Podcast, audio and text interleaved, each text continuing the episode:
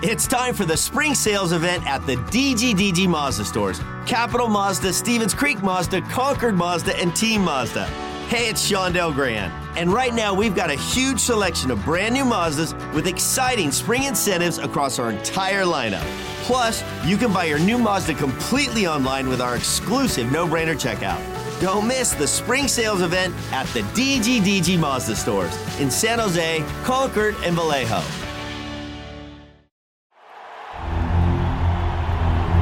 It's time for the Sharks Morning Skate with all the latest on San Jose Sharks hockey. Here are your hosts, Dan Rusanowsky and Drew Remenda. It's a crazy day in Northern California. The winds are blowing, the rain is falling, and the San Jose Sharks have a hockey game against the Columbus Blue Jackets. And Drew, we've got uh, the Sharks mired in a losing streak that is six games long at home. And the Columbus Blue Jackets are also 0 3 and 1 in their last four, as both teams are at the bottom of their respective conferences. And so the question is what do you get out of a game like this, and where do you go? Well, that's a great question what you get out of a game like this is you have to play for what we talked about, I think, a, a while back, is you're auditioning for your job every time you're on the ice in the National Hockey League. What I liked about the San Jose Sharks, there's been no quit in their game. They work extremely hard. Their game against Minnesota was really good. In fact, David Quinn liked it. We talked to him this morning, and he liked the fact of how they played against Minnesota. They were on their toes. They were anticipating. They were they were physical. They they were they played well. But again, it's the difference between winning hockey and losing hockey is that Minnesota scored in their chances and the Sharks didn't. When you look at what you're looking for in the game tonight is more of the same from last game, skating through guys, playing smart away from the puck, playing as a five man unit away from the puck, pressuring as much as you can. And then, as usual, play below the hash marks if you're the Sharks against the Columbus Blue Jackets. The other thing is don't look at the Columbus Blue Jackets in the standings because they do have a talented team. Injuries have picked the crap out of them this year, but they have got some skill up front, which we saw when we were in Columbus. So don't think that that just because they're a bottom team, like the Sharks are a bottom team, that it's going to be a walk in the park because it's not going to be. No, absolutely. You know, the Blue Jackets have to look at it the same way. Interestingly enough, you look at Columbus's last seven road games, they've got points in six of them. Not so much for the Sharks as uh, over the course of their last six home games they've been outscored 31 goals to 14 but yet yeah. even even in the middle of that like you said the minnesota game there were some good things to take out of it and i'm not just talking about Tomas Hertl getting his 200th career goal, or uh, Erik Karlsson getting by Brent Burns in the all-time points number for a season for a Sharks defenseman. I'm just talking about you know some really good things away from the puck. They're they're working hard. They're trying to do do good things. Captain Logan Couture is going at it, um, so that's all the good stuff. The bad stuff is they have to finish it off. And like you say, I, I don't understand what uh, what needs to be done necessarily, but uh, perhaps as somebody who's been through everything you've been through behind a bench and inside a, a, a locker room for a team, you can give us a clue about it. You just you, you just want the guys to continue to play and play hard. You want them to continue to do the things that you've been working on all year. I thought that morning skate today, I thought it was, and it, was interesting that the optional was very well attended. I want to see the guys keep going, keep playing. There's that room is amazing to me. It's, you know, we went through that second year 71 loss season. And as great as those guys were, and the character people that we had, the room, you get to a point where you just feel it. I mean, it's heavy coming in the room. It's the world, the NHL world weighs on you because you've had your, you know, what's handed to you game after game after game. And there wasn't a lot of optimism for good reason. There wasn't a lot of good vibes in there. But again, we had great guys from Dean Evason, Kelly Kisio, Doug Wilson, Rob Zettler, Mike Sullivan. We had great, great guys on that team. People of character and have gone on to great things in the National Hockey League. But it, it got heavy at times. It was tough to go to work at times for the players and the coaches. This team has been on the score sheet, on the wins and losses, dis- have been disappointing. They've been disappointed. Yet they are upbeat. They are positive. They got a ton of energy. They're still um, optimistic about the future of the Sharks.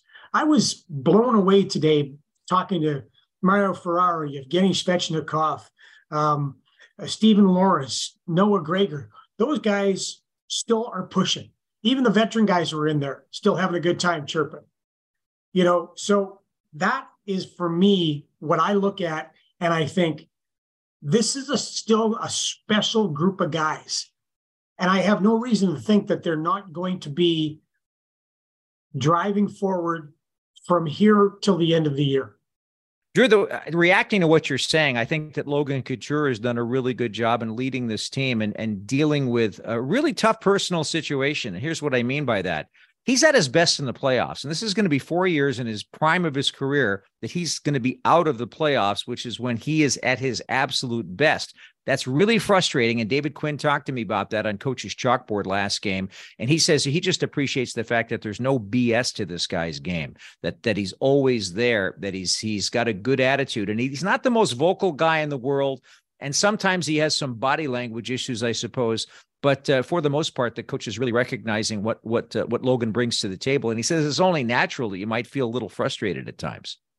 Mario Ferraro talked about Logan today and talked about the captaincy and how uh, happy he was to have a, a, captain like Logan.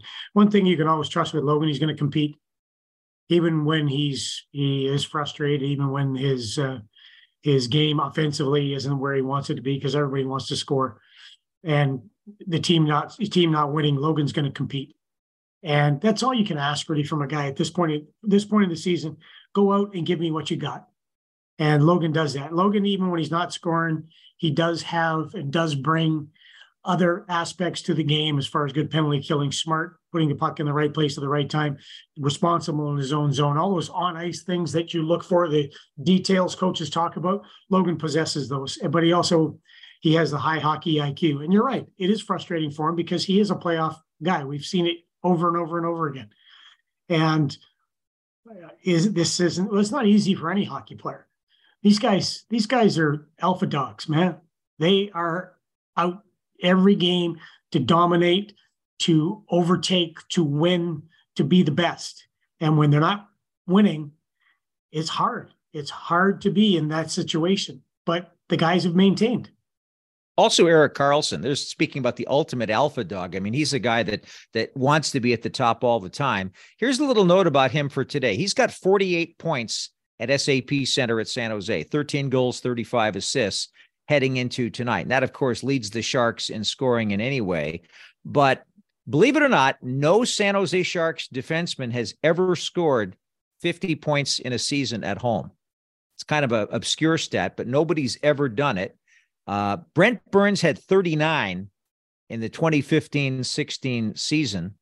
And the only other guy who had more at home was Sandis Ozolinsh, 1993 94. He had 41 points at home at the Shark Tank. And of course, Erik has broken that record. Uh, his best ever at home before was Ottawa, and he had 47 points in Ottawa back in the 15 16 season. But he's two points away from getting to 50.